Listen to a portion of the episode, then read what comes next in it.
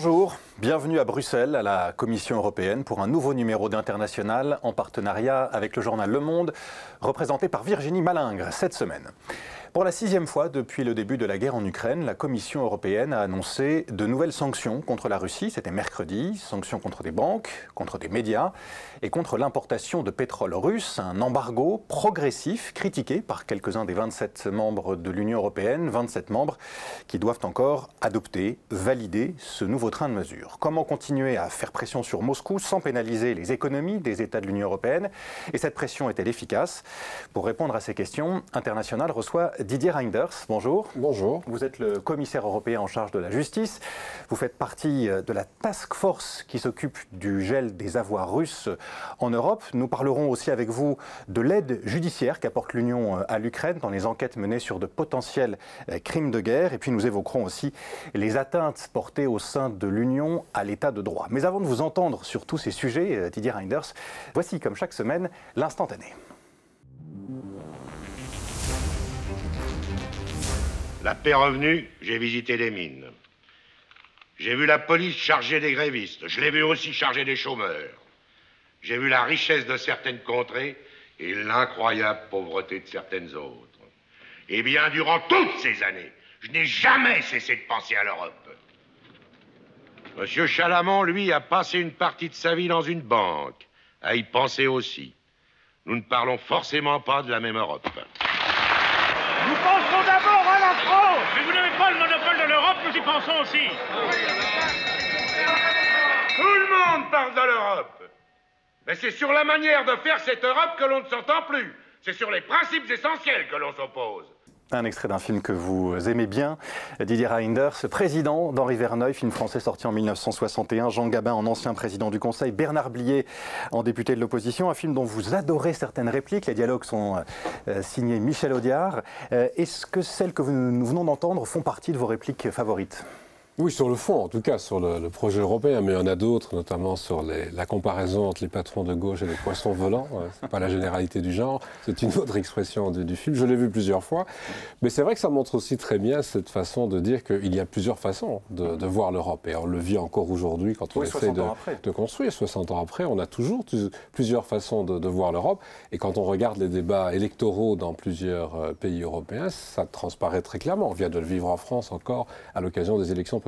On l'a entendu euh, dans l'extrait qu'on vient de diffuser. Nous pensons d'abord à la France, dit l'un des, députés. Il existe hein, dans tous les États membres de l'Union, à, à des degrés divers, une forme d'angoisse à voir son pays euh, s'effacer dans une communauté, dans une union. Est-ce qu'il s'agit là d'un des principaux freins à la construction européenne? C'est un danger, en tout cas, si la construction européenne ne démontre pas en pratique des succès et des réalisations à l'avantage des citoyens.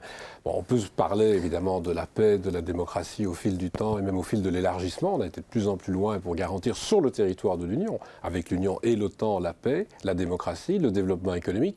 Mais on peut parler de l'ouverture des frontières dans Schengen. Il y a des générations qui devaient s'arrêter à la frontière. On peut traverser. Moi-même, j'ai eu l'occasion d'introduire les pièces et les billets en, en euros. Maintenant, pour les jeunes générations, l'euro ministre des Finances de la Belgique. de la Belgique, mais l'euro maintenant c'est une réalité. Et plus récemment, on l'a vu pendant la pandémie, la recherche, puis la fabrication et la mise à disposition de vaccins, c'est un élément très concret. Et donc c'est à travers des réalisations concrètes que l'Europe peut montrer sa plus-value.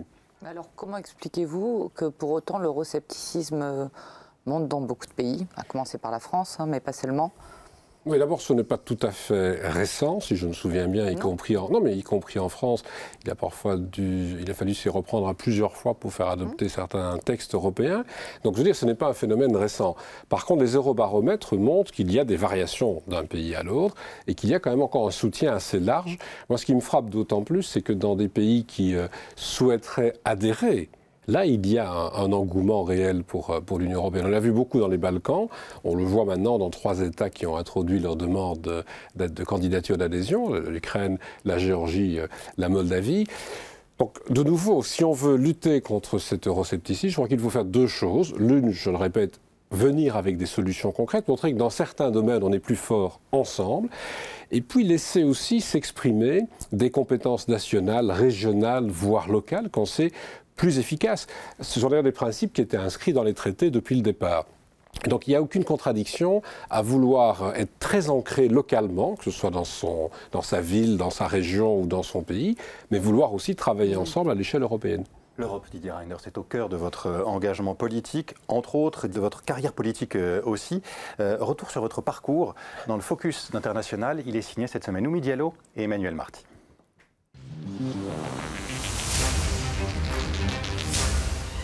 Revenir sur votre parcours, Didier Reinders, c'est arpenter quatre décennies d'une carrière politique marquée par des coups de maître, des coups durs et des coups d'éclat. Chef de cabinet à 25 ans, président de la Société nationale des chemins de fer belge à 27, à l'aube de l'an 2000, c'est en ministre des Finances confiant que vous pilotez le passage à l'euro. Il me semble qu'il est normal qu'une zone monétaire ait sa propre dimension et sa propre réflexion. Indexation des barèmes fiscaux, baisse d'impôts, votre réforme fiscale vous vaut l'étiquette de ministre des riches, un qualificatif que vous réfutez. Durant la crise des subprimes, vous pilotez une opération de sauvetage des banques. L'ex-président français Nicolas Sarkozy, dont vous êtes proche, vous remet la Légion d'honneur en 2012. Deux ans plus tard, un gouvernement de droite dirigé par les libéraux francophones entre en fonction. Une alliance inédite vous permet pour la première fois depuis un quart de siècle d'écarter les socialistes du pouvoir. Vous prêtez serment devant le roi Philippe en tant que ministre des Affaires étrangères et européennes. À 56 ans, le monde vous tend les bras, bien loin des intrigues du mouvement réformateur, parti que vous présidez, avant qu'un putsch ne vous évince au profit de votre rival Charles Michel. Ce revers vous pousse à vous forger une carapace, quitte à passer pour un homme froid, à l'humour cruel. Vous le reconnaissez, vous pouvez aller loin pour un bon mot, au risque de déraper. Pendant les dix ans qui ont suivi, sans les libéraux au gouvernement, ce qu'on a connu, ce sont les enlèvements et disparitions d'enfants, ce sont les affaires. Il a fallu le retour des libéraux en 99 pour remettre de l'ordre. Cette déclaration ravive le traumatisme de l'affaire Marc Dutroux et suscite un tollé en Belgique. Vous présentez vos excuses, mais le mot dièse sans les libéraux devient viral et les internautes ironisent. Sans les libéraux, il y a eu la peste, le choléra et Céline Dion. Commissaire européen à la justice depuis 2019, vous affrontez la crise sanitaire et le retour de la guerre en Europe. Pour garder le cap, vous pouvez compter sur le soutien infaillible de votre épouse, Bernadette. 40 ans de vie commune, 4 enfants, c'est auprès d'elle que le gamin liégeois, passionné de romans et d'éloquence, retrouve un équilibre. Et l'on comprend alors que ces mots avec lesquels vous décrivez votre père, émotif, un peu méridional, privilégiant son travail et sa famille, s'appliquent aussi à vous. Vous aussi, vous privilégiez euh, votre travail et votre famille, Didier Reinders Certainement les deux, oui. Bon, c'est vrai que vu les fonctions exercées, on doit fortement privilégier des activités professionnelles, mais l'ancrage est vraiment un ancrage familial. C'est une tradition, c'est vrai que c'était une allusion aussi à, mon père, mais c'est une, une tradition que je perpétue avec des enfants, avec des petits-enfants, j'en ai déjà cinq maintenant. Et donc c'est vraiment la façon aussi d'éviter euh, de rester uniquement dans l'activité professionnelle ou politique, de pouvoir en sortir régulièrement. Et vos relations avec Charles Michel, qui est maintenant président du Conseil, par rapport à ce qu'on a Nous travaillons dans les institutions européennes, comme on a d'ailleurs travaillé, parce qu'on a beaucoup travaillé ensemble dans un gouvernement belge quand même également. Euh, on a eu des tensions, c'est vrai, à la tête d'une formation politique à un moment donné, mais on a continué à travailler ensemble. Et maintenant, je crois qu'on partage en tout cas une vision de, l'Union européenne. Alors j'espère qu'il peut la, la, faire progresser au sein du Conseil européen, comme je tente de la faire progresser aussi au sein de la Commission. Charles Michel, qui est président du Conseil euh, euh, européen. Parlons du premier sujet d'actualité Didier Reinders, la guerre en Ukraine, la guerre qui continue, et les sanctions qui continuent de tomber, sanctions européennes contre la Russie. Nouvelle mesure annoncée cette semaine, c'était mercredi, mesure contre des banques russes, contre le pétrole russe, on va y revenir. Mais ces sanctions doivent encore être adoptées par les 27 membres de, l'Union, et il y a des tensions. Comment les expliquez-vous, ces tensions, et, pensez-vous que ces, sanctions seront finalement adoptées? Il faut bien voir que les sanctions, c'est une partie d'un tout. On doit aussi aider l'Ukraine, accueillir des réfugiés, soutenir financièrement l'Ukraine, soutenir son, son activité militaire sur, le terrain contre l'agression russe. Donc ça fait vraiment partie d'un ensemble. Et le faire, si possible, avec des partenaires, pas seulement américains, britanniques, mais essayer de convaincre à travers le monde qu'on doit avoir la même ligne. Sur les sanctions elles-mêmes, c'est très logique qu'il y ait des, des, hésitations, parce que ce que l'on vise, comme dans toutes les sanctions, c'est d'avoir un effet en Russie, bien entendu, d'affaiblir les capacités russes, mais sans que ces sanctions n'aient encore plus d'effets négatifs sur l'Union européenne ou sur les citoyens européens. Et depuis le début, ce que la Commission tente de faire, c'est de faire monter la pression, donc d'aggraver sans arrêt la situation des sanctions. Maintenant, on parle effectivement du pétrole, par exemple. On parlera peut-être euh, un, jour prochain du, gaz, mais à condition qu'on puisse prendre les mesures pour préserver les États européens de l'effet négatif de, de la sanction et surtout les citoyens. Et ça, c'est une tâche que nous avons en commun entre la Commission et les États membres.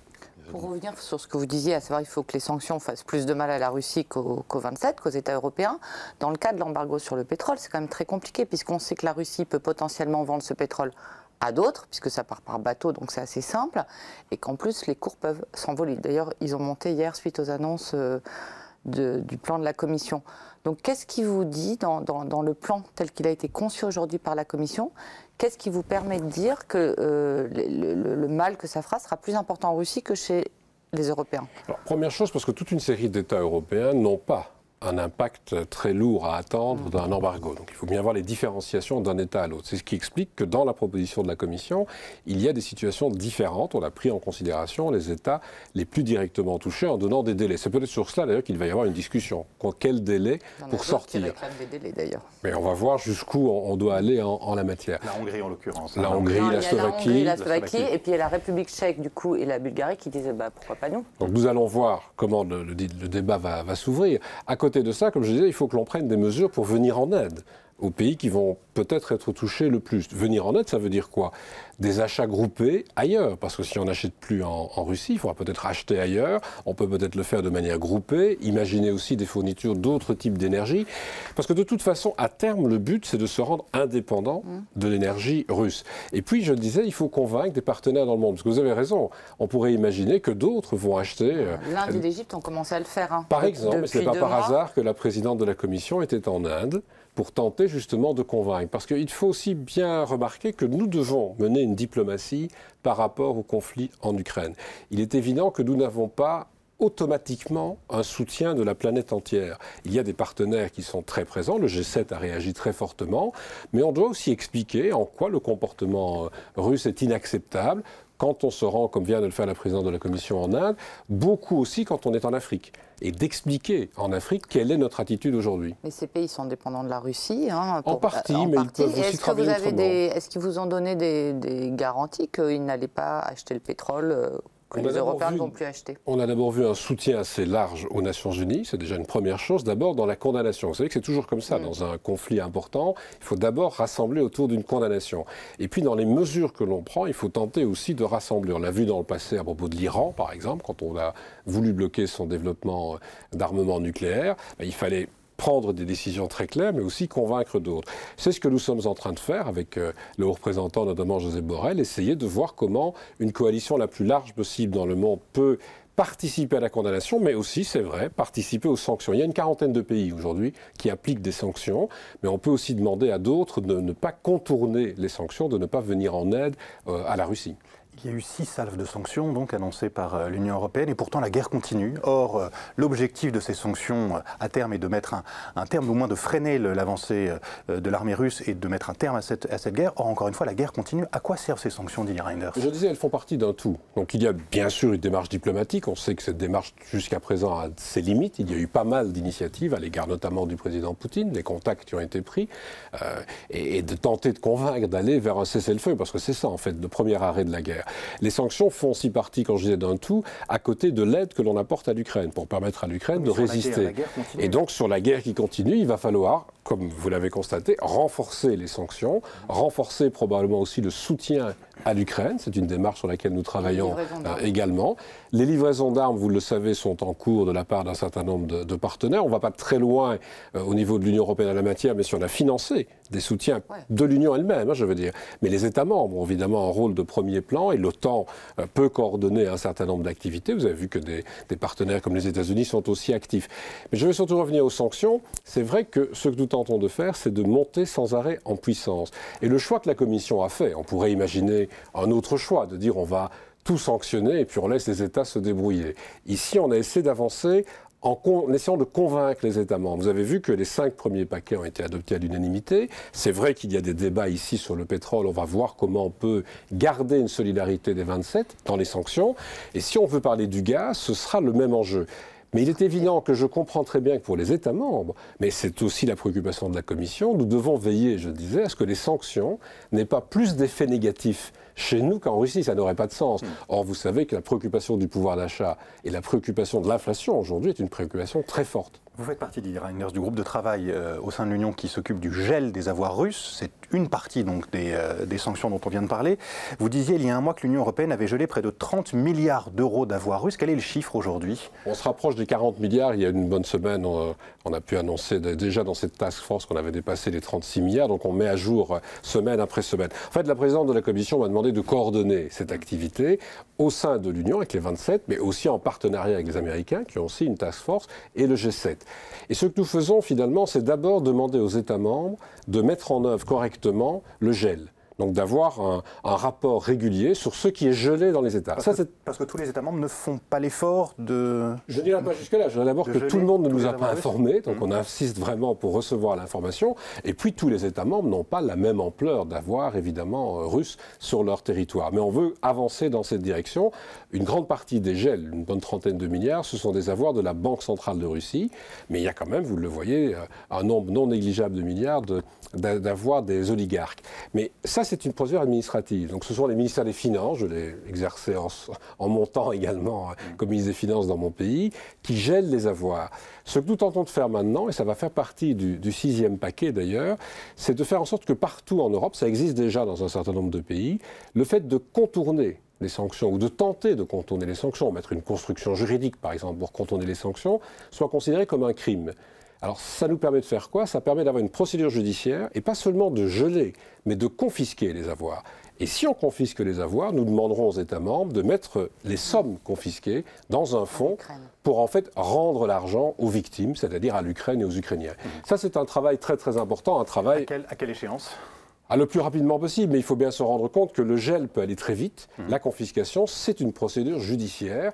Et je suis, vous le savez, aussi en charge de l'état de droit dans l'Union. Donc nous allons respecter l'indépendance des juridictions, mais nous allons donner une nouvelle incrimination, donc une nouvelle qualification de crime partout en Europe pour ce contournement, cette façon de, tenter de passer outre des avoirs. Système simple qui consiste à mettre ses, propriétés euh, immobilières, par exemple, dans les mains de son conjoint ou dans les mains de ses enfants, mais vous savez, il y a des constructions juridiques beaucoup plus compliquées que celles-là. Je voudrais revenir sur les armes, puisque les, pays européens ont, livré beaucoup d'armes. Au début de la guerre, euh, par exemple, Emmanuel Macron, le président français, disait... Euh, faut qu'on fasse attention à quel type d'armes euh, on livre à l'Ukraine, pas des armes lourdes, parce que sinon on sera considéré comme co-belligérant. Je veux dire, on a largement dépassé ce stade-là. Est-ce que vous, vous considérez aujourd'hui que finalement on est enfin on est les les pays européens qui livrent des armes sont co-belligérants? Non, on le dit depuis le début. D'ailleurs, l'OTAN dit la même chose dans son propre euh, système d'organisation. Quelle est la limite alors? Parce que... Mais justement, on a parlé un peu du, problème des sanctions. C'est un peu le même type d'équilibre. On est dans chacun des dossiers, malheureusement, liés à cet équilibre. Des sanctions qui frappent d'abord la Russie, mais sans avoir un impact trop fort chez nous un soutien militaire sans être engagé directement dans la guerre. C'est un équilibre vous le dites vous-même, subtil, puisqu'on voit bien jusqu'où peut aller dans l'armement. Mais je crois que ça dépend aussi de l'ampleur de l'activité russe. Il est évident que plus on voit monter en puissance une activité militaire russe, plus on doit permettre à l'Ukraine de se défendre dans de bonnes conditions. Alors vous savez qu'on n'entre pas dans le détail des types d'armements livrés. Je crois que c'est une bonne chose qu'on ne le fasse pas d'ailleurs. Mais on voit quand même sur le terrain l'efficacité. Alors je tiens quand même à dire l'efficacité de quoi? De l'armée ukrainienne comme des armements qu'on lui fournit. Quand je dis de l'armée ukrainienne, il ne faut pas oublier que depuis des années, cette armée est formée, aidée, mais très largement par des pays européens, par l'OTAN. Et donc ça, c'était un, élément majeur pour lui permettre de résister, outre évidemment le courage exceptionnel que l'on voit des militaires ukrainiens ou même de ceux qui viennent se joindre aux militaires ukrainiens. Alors c'est aussi un équilibre délicat. Jusqu'où va-t-on, puisqu'on sait qu'on n'est pas sur le territoire de l'OTAN, c'est une première chose. Et puis on est face à une puissance nucléaire euh, d'importance. C'est une des deux grandes puissances nucléaires au monde. Est-ce que vous avez l'impression que les, Occidentaux, et les Européens en particulier, jouent avec le feu actuellement? Vous savez, on est tout le temps dans un, un équilibre un peu instable à trouver. Je crois qu'il faut simplement éviter de franchir le pas. Et s'il y a tant de discussions sur les sanctions, c'est parce qu'on veut éviter de franchir le pas, de pénaliser les citoyens européens, notamment à travers la hausse des prix et hmm. des atteintes à leur pouvoir d'achat. C'est un premier volet. De l'autre, est-ce qu'on peut aller plus loin dans l'armement sans courir le risque d'avoir un embrasement? l'Union européenne euh, aide financièrement, militairement l'Ukraine, elle l'aide aussi d'un point de vue judiciaire, et c'est l'un de, vos dossiers aussi, Didier Reinders. Euh, une équipe commune d'enquête a été créée sous l'égide d'une agence européenne, Eurojust. Elle est chargée de, renforcer, hein, cette agence, la coopération judiciaire entre les 27 membres de l'Union. Et bien là, elle aide à la coordination de cette enquête sur un point précis, notamment la conservation des preuves trouvées en Ukraine, euh, qui pourraient un jour être utilisées dans des procès pour crimes de guerre. Mais actuellement, elle ne peut pas conserver ces preuves de manière permanente, elle ne peut pas non plus les analyser ou les échanger, son règlement ne le permet pas. Alors, euh, vous et d'autres dirigeants européens avez décidé de modifier ce règlement. Dans combien de temps? Dans quel délai? Parce qu'il faut aller vite là aussi. J'ai proposé à la Commission, la Commission a adopté déjà au début de la semaine dernière le texte qui est maintenant sur la table du Conseil et du Parlement. Donc ça va aller très vite. C'est une question de, de jours ou de semaines pour adopter le texte. Mais Eurojust a déjà commencé à travailler. Pour être simple, que fait-on? En Ukraine, la procureure générale d'Ukraine, Irina Venitkova, collecte évidemment des, preuves sur le terrain. Euh, la Cour pénale internationale a envoyé des équipes. Les États membres commencent à envoyer des équipes pour aider les équipes ukrainiennes. La France avait commencé avec des experts, notamment des médecins légistes, mais d'autres pays continuent maintenant et apportent de l'aide. On collecte donc des preuves en Ukraine, mais on collecte aussi des preuves dans tous les pays qui accueillent des réfugiés. Si des réfugiés témoignent de crimes de guerre. On collecte sur les réseaux sociaux, on collecte des images satellites. Alors que fait-on? J'ai demandé que l'on puisse donc étendre la compétence d'Eurojust. Eurojust maintenant va pouvoir stocker ces preuves, y compris des preuves plus modernes, des images satellites, des accès aux vidéos, photos des réseaux sociaux, et puis les échanger avec tous les procureurs qui veulent intenter des poursuites. Ça veut dire quoi? Ça veut dire la procureure générale d'Ukraine, bien entendu, mais le procureur de la Cour pénale internationale, Karim Khan, mais des procureurs dans toute une série d'États, plus d'une dizaine, qui ont utilisé leurs compétences universelles ou qui ont des nationaux concernés par des crimes de guerre, qui ont aussi lancé des investigations. Alors ce que nous avons fait maintenant, c'est une équipe d'enquête commune entre des procureurs de la Cour pénale internationale, qui s'est jointe à cette, équipe, qui était d'abord composée de la Pologne, de l'Ukraine et de la Lituanie. Hmm. Les deux autres États baltes s'y joignent. J'étais la semaine dernière à Prague, à Bratislava. La Tchéquie et la Slovaquie se joignent aussi à cette équipe. Et donc on essaye vraiment de bien coordonner. C'est une des premières fois, vous l'aurez constaté, que l'on vit ces crimes de guerre en direct.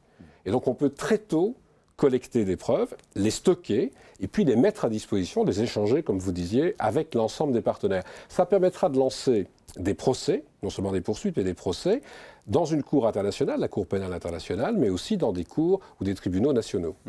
Euh, au-delà de l'Ukraine, euh, il y a une idée qui est défendue depuis plusieurs années par des ONG, par des associations, par des juristes spécialisés, qui est celle de, créer euh, un mécanisme permanent qui permettrait, encore une fois, de centraliser des preuves dans plusieurs conflits. Est-ce que c'est une idée à, laquelle vous êtes favorable? Bah, Nous sommes confrontés à, un conflit sur le territoire européen, donc on le fait maintenant avec Eurojust. Mmh. C'est quand même une grande première pour stocker de, de cette façon. On sait que pour passer à quelque chose d'international, très souvent, on doit passer par les Nations Unies le Conseil de sécurité des Nations Unies, je ne vois pas beaucoup de possibilités aujourd'hui d'avoir son consentement complet, donc de la, Russie, hmm. en, particulier la Russie, qui pourrait émettre un droit de veto. Mais il y a quand même, par exemple, un mécanisme résiduel, j'en ai vu le président et, le procureur, qui continue à travailler sur euh, les, situations que l'on a connues dans l'ex-Yougoslavie ou au Rwanda. Donc il y a des choses qui existent quand on voit des conflits comme ceux qui ont existé dans ces deux régions. Bien entendu, sur le conflit ukrainien, nous n'aurons pas une décision des Nations Unies d'aller aussi loin. Mais ce que nous faisons sur l'Ukraine, avec Eurojust, ce qui était fait sur la Syrie, pendant tout un temps avec une collecte de preuves, c'est le début de quelque chose. Quand je dis de quelque chose, moi je n'exclus pas que ce que Eurojust est en train de, de monter devienne un modèle à l'échelle internationale. Et je sais que les poursuites que l'on va engager sont importantes parce que c'est donner clairement le signal à quelques responsables que ce soit que l'on va aller au bout des procédures ça peut prendre du temps. Oui, quand justement Mais il y a encore. premier procès, mais je ne veux pas décourager qui que ce soit. On est encore en train de poursuivre aujourd'hui des auteurs de Srebrenica ou des auteurs des, euh, du génocide du Rwanda. Ça ne veut pas dire qu'on n'a pas pu poursuivre déjà beaucoup de monde pendant cette période, mais ça montre qu'aussi des personnes qui ont participé à des crimes graves doivent savoir que toute leur vie, ils vont pouvoir subir ce type de démarche et ce type de poursuite. vous pensez qu'un jour, on a une chance de voir Vladimir Poutine devant la Cour pénale internationale? Alors, vous savez, comme je le disais, je suis aussi en charge de l'état de droit, donc je laisserai le choix de désigner des personnes à des procureurs et puis de décider au sein de juridictions. Vous savez qu'il y a aussi des immunités qui existent, mais tout le monde euh, ne garde pas ses immunités à vie. On peut aussi devoir quitter des fonctions, mais pour savoir quelles personnes vont être à un moment donné amenées devant des tribunaux comme commissaire à la justice, ce que je veux faire, c'est donner tous les moyens aux procureurs, aux enquêteurs, pour prendre leurs décisions et aller en justice. Et c'est là que la décision se prendra. Mais je comprends que beaucoup de politiques aient envie de qualifier un certain nombre de responsables euh, qui prennent des décisions aujourd'hui en Russie. J'attendrai en tout cas des condamnations. C'est quand même le responsable.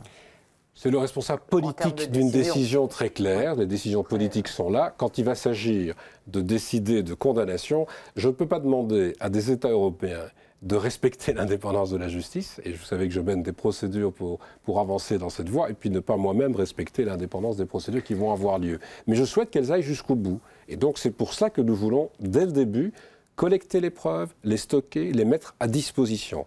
Et tous les procureurs concernés, il y en a un certain nombre dans les États membres, en Ukraine ou à la Cour pénale internationale, pourront aller au bout de leur procédure. Il n'y aura aucune limite, en tout cas en ce qui nous concerne. Vous avez été, on l'a dit, euh, ministre euh, des Affaires étrangères de la Belgique. Vous avez travaillé avec euh, les diplomates russes, avec Sergei Lavrov, notamment le ministre russe des Affaires étrangères.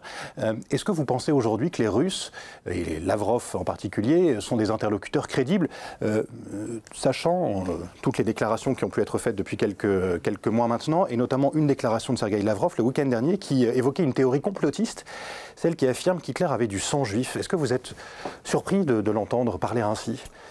Je suis surpris en tout cas de voir l'ampleur des messages qui sont euh, diffusés, de toutes ces théories. C'est ce qui fait d'ailleurs, vous avez vu dans les sanctions, on a commencé par euh, limiter aussi euh, la diffusion d'un certain nombre de messages par des organes qu'on peut encore qualifier peut-être de presse, mais en tout cas très étatiques, russes que ce soit Russia Today ou Sputnik. J'ai d'ailleurs dû signer au sein de la commission les décisions en, la matière. Pourquoi?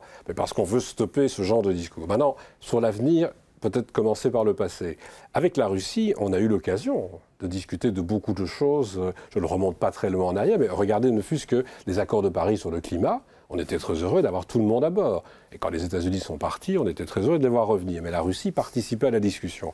Aujourd'hui, qu'est-ce qu'on peut dire? On doit d'abord tout faire pour qu'il y ait un cessez-le-feu. Mais on sait que pour qu'un cessez-le-feu ait lieu, il faut que l'on discute avec ceux qui tirent. Mmh. Comment voulez-vous faire arrêter les tirs si vous ne discutez pas avec ceux qui en ont la responsabilité? C'est pour ça que je crois qu'il faut fixer les limites. Mais je suis très heureux qu'Antonio Guterres, par exemple, ait été à Moscou mais aussi à, Kiev, et que des responsables politiques européens, le président français pendant la, la présidence du Conseil, aient eu des contacts avec Vladimir Poutine. Mais si on a à un moment donné une possibilité de trouver un accord sur un cessez-le-feu et sur ses conséquences, il faudra discuter avec ces personnes, y compris avec Sergei Lavrov. Virginie. Pour, revenir sur la, guerre en Ukraine, on a vu que ça a fait bouger beaucoup de curseurs euh, en Europe. On a parlé de la défense, hein, bon. Euh, on a parlé de l'énergie, notre indépendance par rapport à Poutine. Il y a un autre sujet, me semble-t-il, c'est celui de l'élargissement, que ce soit les pays des Balkans occidentaux ou Ukraine, Moldavie, Géorgie, donc c'est quand même neuf pays. Et est-ce que vous, vous pensez que maintenant, on ne peut plus euh, occulter le sujet et qu'il faut aller vite avec ces neuf pays finalement J'aimerais bien savoir ce que vous en pensez. Ce sont deux choses différentes. Il ne faut pas occulter le sujet, ça j'en suis convaincu, parce qu'on a vraiment, j'ai rappelé Srebrenica par exemple, on a dans les Balkans des risques, y compris mmh. sécuritaires, majeurs, qu'on a bien connus dans, dans le passé. Et donc on doit ancrer ces pays vers l'Union européenne. On a maintenant trois pays qui viennent de faire cette demande également. On doit tenter, dans le partenariat oriental, de les amener vers l'Union européenne. Est-ce que ça signifie qu'on doit accélérer? Moi, je pense qu'on doit respecter les procédures. Et les procédures, nous avons d'ailleurs défini une stratégie euh, sous cette commission de l'élargissement en disant on commence par l'état de droit et on termine par l'état de droit. Si vous voulez être membre, vous devrez respecter cet état de droit, donc l'indépendance de la justice, la lutte contre la corruption, la liberté des médias, les équilibres constitutionnels. Mais est-ce que ça veut dire qu'on ne fait rien? Mais pour l'instant, regardez l'Ukraine. Mais déjà avant la guerre, on faisait déjà tout pour intégrer petit à petit l'Ukraine d'une certaine manière dans le marché intérieur, donc le volet économique. Mais justement là, excusez-moi, vous avez, l'Ukraine est maintenant dans l'union douanière européenne, enfin quand il n'y aura plus de guerre, parce qu'il n'y a plus de droit de douane. Donc c'est quand même déjà, vous pouvez dire que c'est pas une procédure accélérée, mais, mais de fait, très concrètement, mhm. c'est quand même quelque chose d'assez puissant en termes d'intégration, puisque c'est le moteur économique, c'est le marché intérieur. Oui, mais ça montre bien qu'il est possible d'avancer sur un certain nombre de politiques, de travailler ensemble. Vous avez vu les facilitations en matière de visa, les accès que l'on a donnés euh, à l'Union européenne plus simplifiés dans les pays d'accession. Mais ça ne veut pas dire que l'on va accélérer l'idée de devenir automatiquement membre. Il faut que les réformes soient menées et que l'on voit vraiment les progrès réalisés. J'ai eu l'occasion, par exemple, avant le conflit déjà, de parler avec les autorités de Moldavie ou de Géorgie sur les réformes, en particulier de la justice, puisque c'est peut-être le, noyau dur, l'indépendance et, et l'efficacité de la justice, pour leur dire, vous avez des progrès à faire si vous voulez vraiment vous rapprocher et entrer dans l'Union. Mais le message qui a été donné, notamment par la présidente de la Commission, c'est de dire ces pays sont européens. Donc on doit les ancrer dans des démocraties européennes, dans, dans les valeurs que nous mettons en avant. Mais évidemment, les réformes doivent être faites pour que ces valeurs soient vraiment mises en œuvre, pour pouvoir discuter réellement de l'accession. Nous aurons à nous prononcer dans la Commission sur la manière de faire, mais vous savez que c'est un long processus d'ouvrir des discussions et d'ouvrir un dialogue. Il passe surtout par des réformes. Et c'est ce qui fait que je suis tellement attentif aux réformes et au respect de l'état de droit dans l'Union parce que si on veut être crédible avec tous ces pays qui sont demandeurs, on doit montrer qu'on respecte les règles à l'intérieur de l'Union pour leur demander de faire la même chose avant d'entrer. Ce qui n'est pas toujours le cas, effectivement, respecter les règles à l'intérieur de l'Union, la Pologne, la Hongrie, parlons-en maintenant. Euh, le Premier ministre sortant, le nationaliste Viktor Orban, a remporté une large victoire aux dernières élections législatives, c'était au, début du, du mois dernier. Écoutez, un extrait de son discours de victoire, voici comment il a parlé de Bruxelles et de l'Union européenne quelques heures après sa large victoire aux législatives en Hongrie.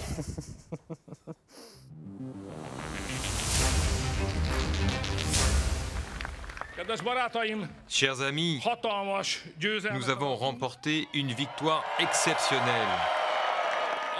Une victoire si grande qu'on peut sans doute l'avoir depuis la Lune, et en tout cas certainement depuis Bruxelles.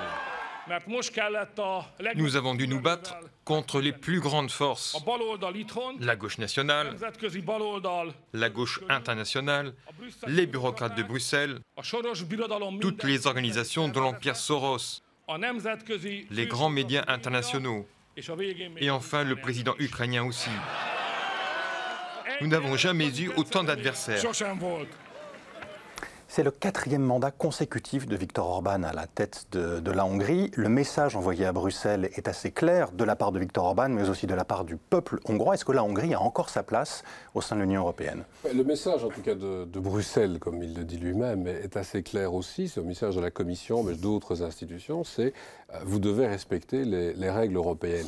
Alors, oui, mais les règles européennes, d'abord, pour les expliquer, ce ne sont pas des règles décidées par la Commission ce sont des règles qui ont été acceptées par la Hongrie comme par tous les États européens lors de leur entrée dans, l'Union ou lors de l'acceptation d'un certain nombre de traités. Les valeurs de l'Union, elles sont dans le traité, elles sont dans l'article 2, c'est la démocratie, les droits fondamentaux, l'état de droit. Sinon quoi? Ben Sinon, nous allons utiliser tous les outils prévus dans notre arsenal euh, juridique pour réagir. Et vous savez que nous avons introduit des recours devant la Cour de justice. Nous avons gagné régulièrement face à la Hongrie quand il s'agissait du financement des, ONG ou de la liberté académique ou de l'asile et de la migration.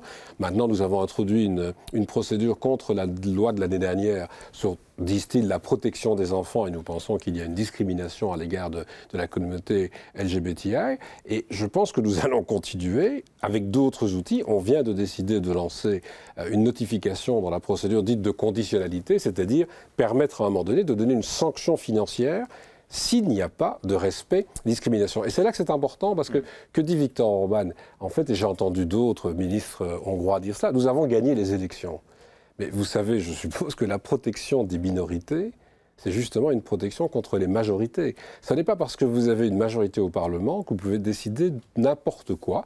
Et ce n'est même pas parce qu'ils l'ont tenté aussi, parce que vous gagnez un référendum que vous pouvez imposer une discrimination. S'il y a une discrimination à l'égard d'une catégorie de la population, nous réagissons. D'ailleurs, les lois que ce soit en Hongrie, en France, en Allemagne, en Italie ou ailleurs, contre lesquelles parfois nous réagissons et nous saisissons la Cour de justice, ce sont des lois votées par une majorité à l'échelon de l'État membre. Mais de nouveau, la lutte contre les discriminations, c'est une lutte pour protéger les minorités contre la majorité.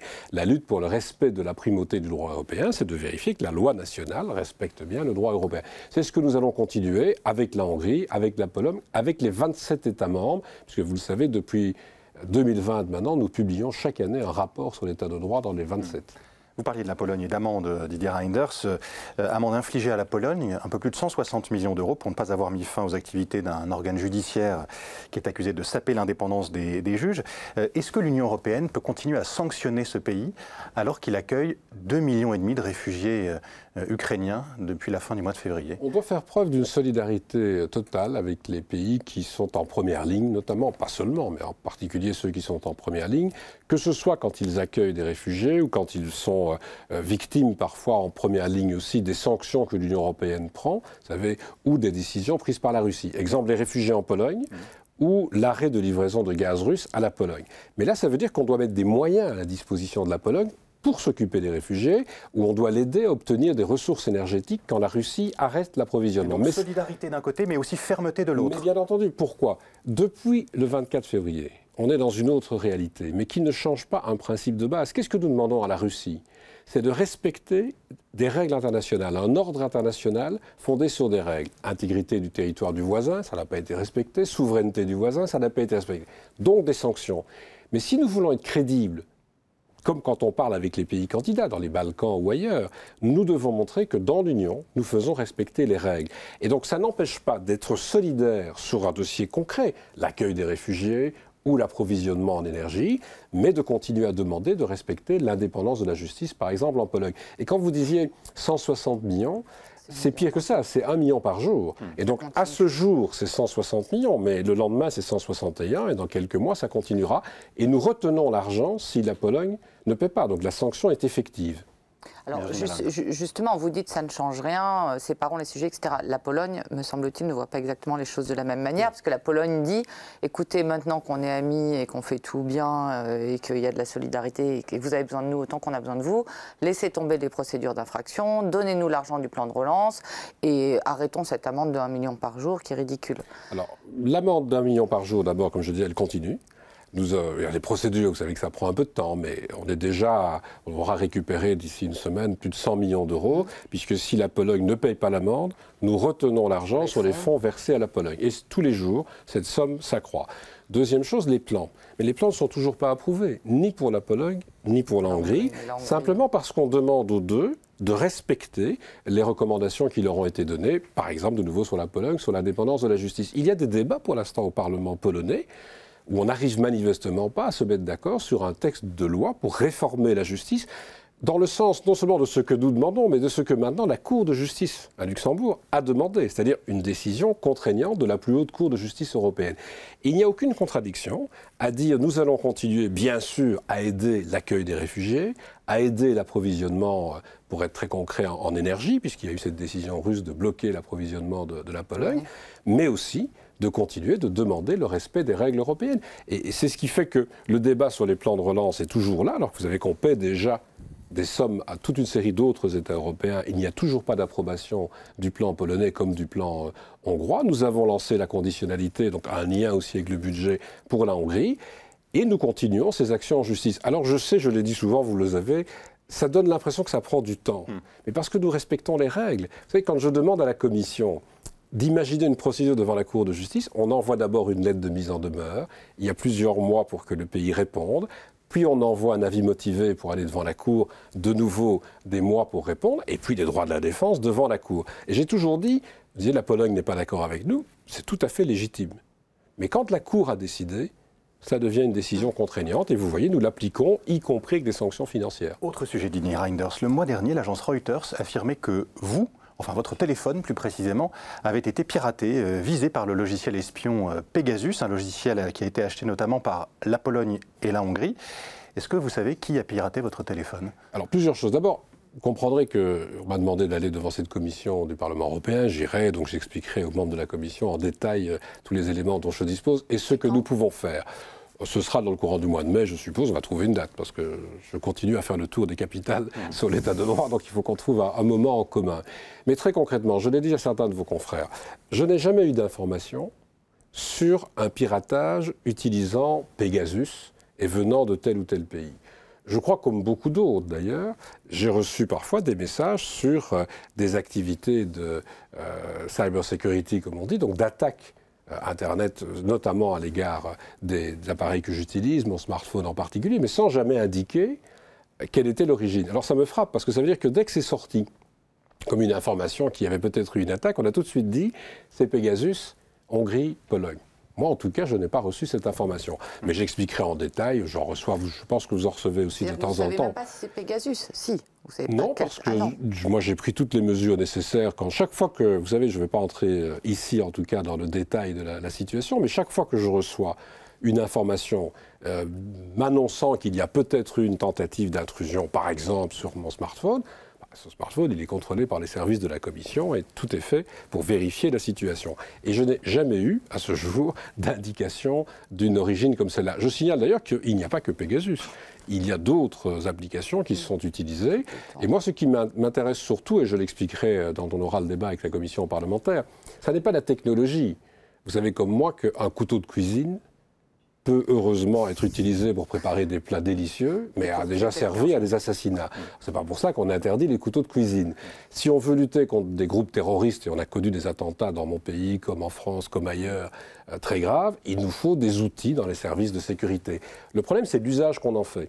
Et donc, ce qui sera intéressant, c'est de savoir effectivement si les États, notamment européens, d'abord chez nous avant d'aller voir chez les autres, si les États européens appliquent des règles strictes en matière d'usage d'outils. Pour que les gens comprennent bien, maintenant que tout le monde sait ce, qu'est un smartphone, tout le monde ne sait peut-être pas ce qu'est un logiciel espion tel qu'on mm. l'installe, mais les écoutes téléphoniques, on a vu dans tous les films, dans tout, lu dans tous les livres. Pas que dans les films. En principe, en principe, au fur et à mesure, il a fallu respecter des règles pour y avoir recours. Des services ne peuvent pas faire cela sans respecter des règles. Ça doit être la même chose pour des logiciels comme cela.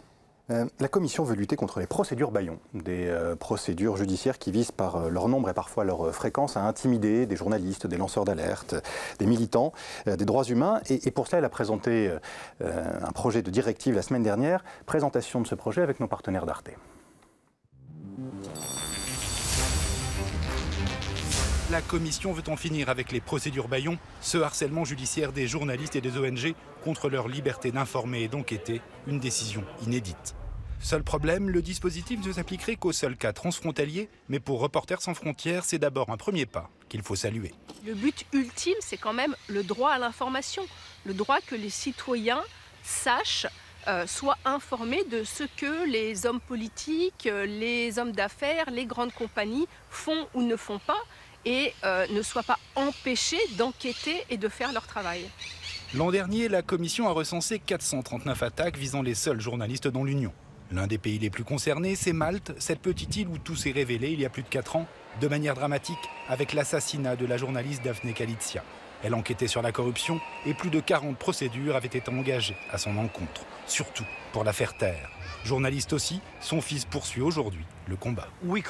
On ne peut pas attendre simplement que ça arrive. À Malte, c'était l'assassinat de ma mère. En Slovaquie, c'était celui de Jan Kuciak. Aux Pays-Bas, c'était celui de Peter de Vries. En Grèce et en Bulgarie aussi, tout cela est arrivé ces quatre dernières années. Il faut faire quelque chose pour arrêter ces crimes et améliorer les conditions de la liberté d'expression. Mobilisé depuis la mort de sa mère, il approuve la proposition sur les procédures Bayon. Les 27 doivent l'adopter. Les associations concernées euh, saluent un pas en avant euh, euh, dans la, lutte contre ces procédures Bayon, mais pourquoi se contenter de, cibler les procédures transfrontalières, c'est-à-dire celles où le plaignant et la personne visée sont dans, deux pays différents de l'Union? Pourquoi ne pas aller directement plus loin? Parce qu'il y a une compétence aussi nationale d'aller dans, cette direction, mais je dirais dans, dans la protection que l'on essaie de mettre en place, la première chose, parce qu'on vient de rappeler un certain nombre d'assassinats qui ont eu lieu, c'est d'abord d'essayer de faire en sorte que les responsables soient euh, amené devant la justice. C'est ce qu'on a fait en mettant Europol à disposition des enquêtes à Malte. Ça a progressé très fortement à Malte. J'ai rencontré la famille, évidemment, de Daphne Caruana Galicia. Je rentre de Slovaquie. Les procédures sont en cours sur euh, les conséquences euh, dans toute une série de domaines, d'ailleurs, de l'assassinat d'un journaliste et de sa fiancée. On pourrait multiplier, les exemples ont été donnés. Ça, c'est sur les violences physiques. Une fois qu'on va au-delà, il s'agit de voir quand il y a des abus de procédure. Et je vous dirais que très souvent, quand on a vraiment des abus, on a des opérations dans plusieurs pays qui interviennent. Et nous, nous agissons d'abord au niveau transfrontalier, mais à côté de l'initiative législative, il y a une recommandation aux États membres. Euh, où là, nous demandons que les États membres fassent la même chose sur le plan national. Alors, il faut bien voir, de nouveau, comme commissaire à la justice, ce qu'on essaie, c'est quelque chose d'équilibré. Euh, il est tout à fait possible, évidemment, d'attaquer un journaliste, euh, une, une association pour diffamation. Mais on voit bien que dans un grand nombre de cas, il y a des abus. On multiplie les procédures pour, comme on le dit, avoir des procédures baillons, empêcher que l'information ne sorte. Parce que les procédures sont nombreuses, elles coûtent cher, ça prend du temps. Et donc dans ce cas-là, ce que l'on fait surtout, c'est dire au juge, mhm. regardez, si la procédure est manifestement abusive, arrêtez-la tout de suite ne continuez pas un débat qui va empêcher le journaliste ou l'activiste dans quelque domaine que ce soit de mener sa propre activité. Il nous reste euh, quelques minutes seulement et pas mal de sujets encore à, évoquer avec vous. Didier Reinders, notamment la Convention citoyenne sur l'avenir de l'Europe qui euh, euh, prend fin. 325 propositions ont été formulées. Est-ce que vous êtes favorable à la révision des traités européens demandés par les députés européens à la suite de ces propositions? Je crois qu'on n'échappera pas à un moment donné, j'insiste sur le moment donné, à une révision des traités. Mais ça ça ne doit pas nous empêcher de tenter de faire un certain nombre de choses dans le contexte actuel. Vous savez que les traités, c'est une procédure lourde, c'est une procédure à l'unanimité, on ne peut pas entrer dans toute la, démarche. Et donc, qu'on doive penser à des modifications, ça me paraît une bonne chose. Mais regardez, depuis le début de cette commission, nous avons fixé comme objectif le Green Deal, la transition verte. Les objectifs sont là, la neutralité en 2050, tout ce que l'on veut faire pour 2030. Le numérique, toute une série de choses, y compris le DSA a été adopté maintenant par le Parlement et le Conseil. On essaie d'avancer sur tout le secteur numérique. Et puis nous avons dû prendre en considération évidemment deux crises importantes, c'est le moins qu'on puisse dire, la pandémie et malheureusement l'agression russe en, Ukraine. Donc il y a toute une série d'enjeux qui sont connus. Alors est-ce qu'on peut aller plus loin? Moi je crois qu'on doit effectivement essayer d'abord de traduire tout ce qui est proposé le plus possible dans les cadres juridiques actuels et se demander comment alors réviser les traités. Trois propositions parmi les 325. Je vous demande un mot pour chacune. La fin des décisions à l'unanimité des 27, qui est un frein régulier à l'action. Est-ce que vous êtes favorable? Tout à fait. J'ai toujours plaidé pour ça, y compris, c'est pour ça que c'est important en matière de défense et de politique étrangère. Mais ça ne veut pas dire que si on prend une décision de défense, tout le monde doit envoyer des troupes. Hmm. On peut être contre et ne pas envoyer de troupes, mais on ne peut pas bloquer la décision. La défense, justement, l'élargissement des compétences de l'Union européenne dans le domaine de la défense. Est-ce que vous y êtes favorable? Tout à fait. En tout cas, j'ai encore été à Strasbourg voir l'Eurocorps. Bah, vous savez, cet Eurocorps existe et on n'a pratiquement jamais voulu utiliser vraiment les outils européens. On a chaque fois dit non, on va s'organiser entre États membres. Je crois qu'il faut utiliser mieux les outils européens. Et troisième proposition, l'octroi d'un droit d'initiative euh, législative pour le Parlement européen, ce dont il ne dispose pas pour le moment Ça me paraît assez de soi, parce que le président de la Commission avait d'ailleurs proposé que nous reprenions les résolutions du Parlement qui vont dans ce sens de l'initiative, que la Commission tente de les traduire. Ce que je voudrais simplement, c'est qu'on soit aussi attentif, si on fait cela, au rôle que la Commission aura alors dans le débat. Je ne voudrais pas, quand il y a une initiative législative du Parlement, le débat ait lieu uniquement entre le Parlement et le Conseil en mettant dehors la véritable institution européenne euh, qu'est la Commission.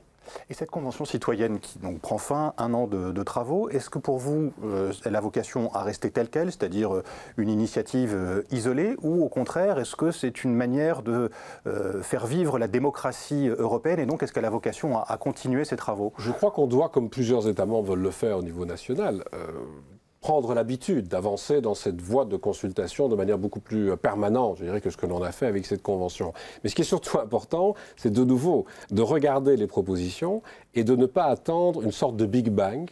Je n'ai rien contre une discussion sur la réforme des traités, mais il faut aussi tenter de faire avancer les propositions concrètes dans le cadre existant. Et si vous regardez ce qui s'est fait ces dernières années, euh, regardez la politique de santé, elle était très peu présente au niveau européen avec la pandémie, on a vraiment construit une politique de santé. On doit pouvoir le faire dans d'autres domaines.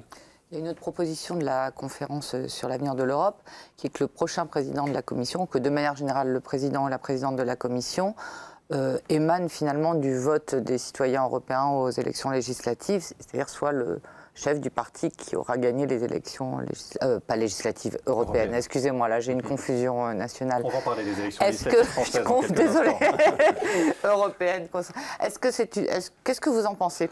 Bah, c'était déjà une tentative à travers les, candidats que l'on voulait, figure de proue, Spitzenkandidat. Que... Bah, à titre personnel, je ne peux pas parler au nom de la Commission, à titre personnel, déjà dans d'autres fonctions précédemment, moi j'étais euh, favorable à ce genre d'avancée mais en plaidant beaucoup pour au moins alors une circonscription européenne. C'est-à-dire que ces candidats, par exemple des listes transnationales, ou même un certain nombre de candidats, le Brexit aurait pu le permettre, de dire plutôt que de répartir euh, les, sièges qui vont être vides, réserver des sièges à une élection où tous les partis doivent présenter des candidats sur toute l'Europe. Parce que ça permettrait évidemment à ces candidats de devoir tenir le même discours, qu'ils s'expriment par exemple en Hongrie, en France ou en, Italie, et pas uniquement à destination de leur public. Je reconnais que j'ai tenté, dans une autre vie, la même démarche dans mon propre pays, ça n'a pas marché non plus. Donc, euh, c'est le deuxième échec. Virginie Malingre en parlait il y a quelques instants. Les élections législatives en France, ce sera le 12 et le 19 juin prochain. La campagne commence. Euh, des partis de gauche se sont réunis, unis autour de la France insoumise et donc autour de Jean-Luc Mélenchon, son candidat malheureux à l'élection présidentielle. Jean-Luc Mélenchon qui disait ceci à propos de l'Europe le week-end dernier.